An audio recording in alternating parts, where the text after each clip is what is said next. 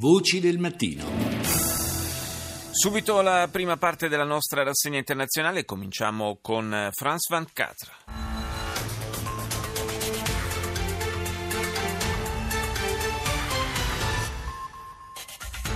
Le nouveau congrès américain fait sa rentrée avec une première séance agitée. Prima seduta agitata per il nuovo congresso americano. A 17 giorni dall'insediamento di Donald Trump sono affiorate nuove tensioni tra i repubblicani della Camera dei rappresentanti e il presidente eletto degli Stati Uniti. Fine della pausa politica anche in Francia. Rimangono 18 giorni ai candidati per convincere gli elettori in vista del primo turno delle primarie della sinistra. Manuel Valls e Vincent Peillon hanno esposto il loro programma. Entrambi contano sull'Europa per rilanciare l'economia. Un processo con valore simbolico. Quattro tifosi del Chelsea sono stati condannati per razzismo. Due anni fa avevano aggredito un uomo di colore nella metropolitana di Parigi. La scena, filmata, aveva indignato inglesi e francesi. I quattro dovranno risarcire la vittima con 10.000 euro. Al Jazeera.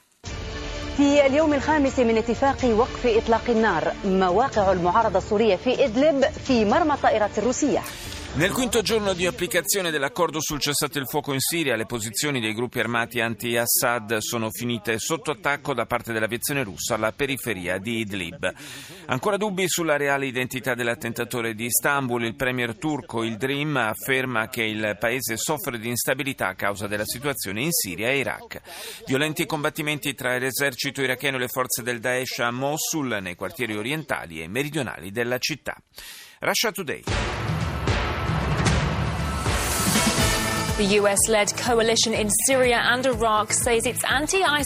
La coalizione a guida americana in Siria e Iraq dice che le sue operazioni anti-ISIS sono costate la vita ad almeno 200 civili.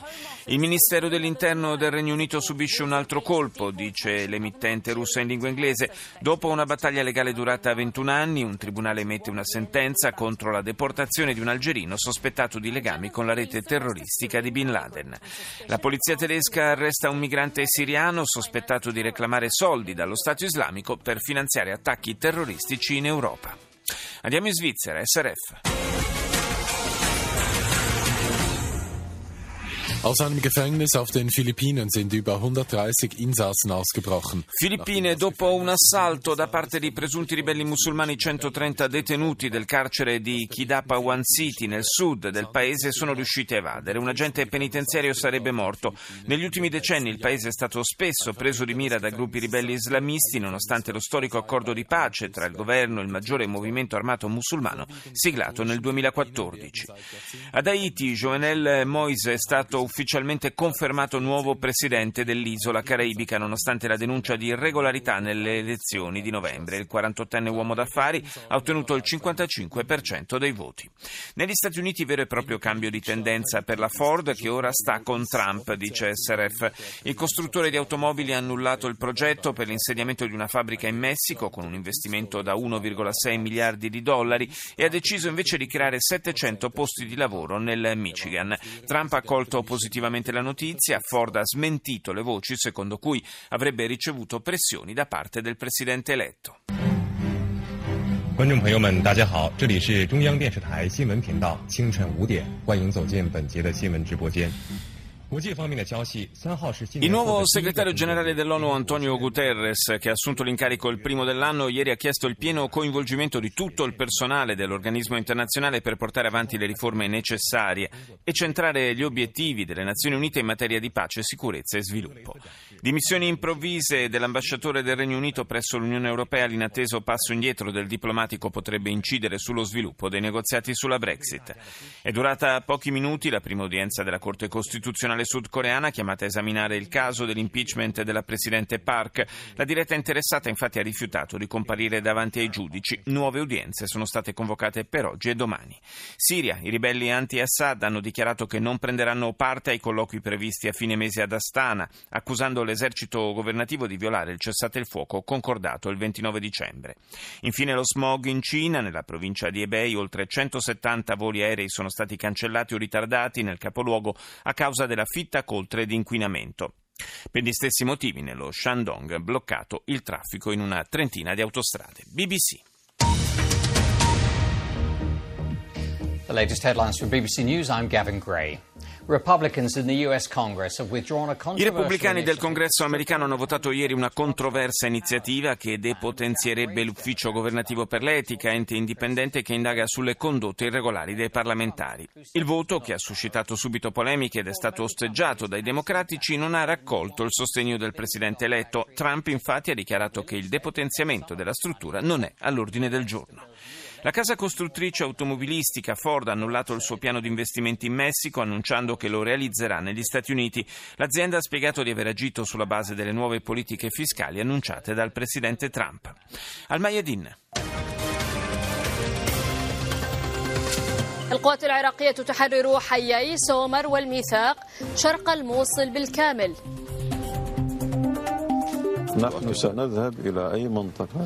le forze irachene prendono il controllo di due quartieri nella parte orientale di Mosul. Questo è il primo titolo della televisione All News libanese. Poi l'avete sentita la voce di Abu Mahdi al-Muhandis, numero due delle milizie popolari irachene, che ha dichiarato dal Mayadine che Iraq e Siria fanno parte della stessa battaglia, affermando che la liberazione definitiva di Mosul potrà richiedere ancora mesi.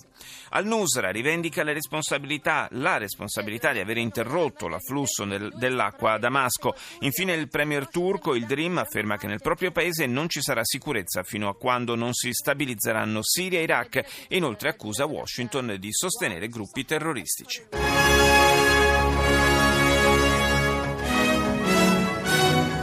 Guten Morgen, meine Damen und Herren. Willkommen zur Tagesschau. Nach Silvesteranschlag in Istanbul, das türkische Parlament stimmte Dopo l'attacco di Capodanno a Istanbul, il Parlamento turco ha approvato la proposta del governo di prolungare di altri tre mesi lo stato di emergenza imposto lo scorso 20 luglio dopo il fallito colpo di Stato. Presunto complice di Anis Amri nell'attentato al mercato di Natale di Berlino, la polizia tedesca irrompe nei centri di accoglienza alla ricerca di un 26enne tunisino che sarebbe stato a conoscenza dei piani di Amri.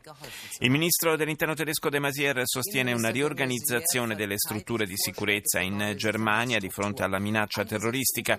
Secondo De Masier il governo federale deve avere competenza di controllo su tutte le autorità di sicurezza e i poteri della polizia criminale devono essere ampliati. Arrivano obiezioni da parte dell'SPD, il segretario Sigmar Gabriel ha sottolineato la necessità di una lotta anche a livello culturale e non solo con le forze di polizia. Inizio del congresso dei cristiano-sociali della CSU nell'abbazia di Seon in Baviera.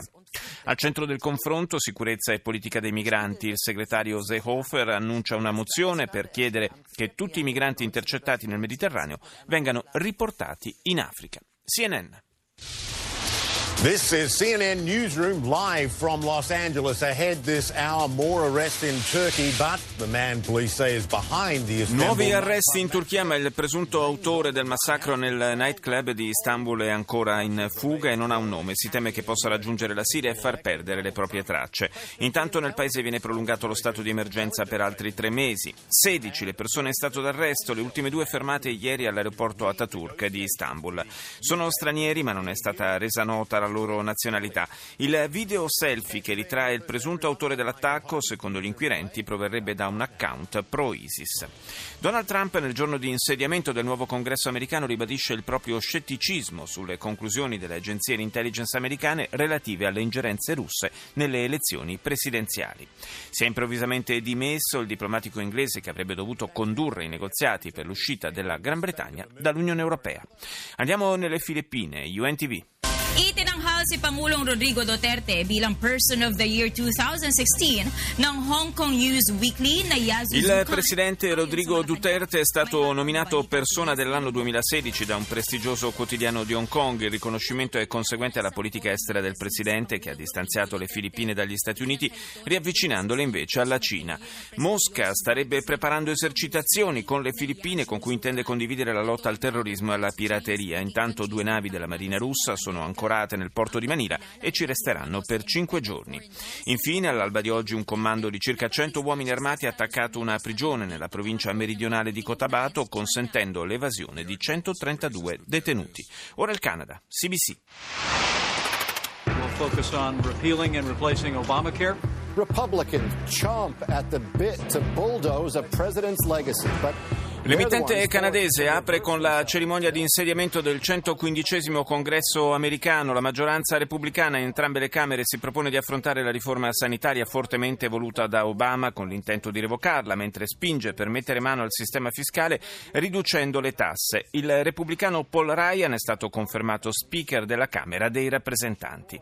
Con tutto quello che il congresso ha da fare, scrive Trump in un tweet, devono davvero indebolire l'ufficio etico indipendente per quanto sia fazioso rischioso, riferendosi al primo voto dei deputati repubblicani dedicato allo smantellamento di questo ente di controllo del comportamento dei parlamentari. Telesur.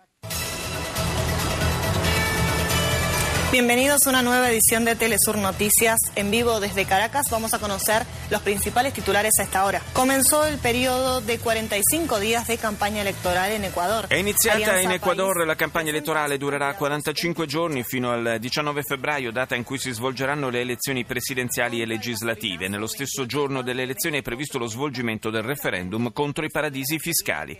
Il partito di governo Alianza País ha candidato Lenin Moreno, favorito nei sondaggi contro di lui sette liste di opposizione. Proteste in 28 stati messicani per l'aumento del prezzo della benzina, entrato in vigore il primo gennaio, si teme che le manifestazioni possano degenerare. Jovenel Moise confermato presidente di Haiti dopo le elezioni di novembre in cui aveva ottenuto il 55% dei voti.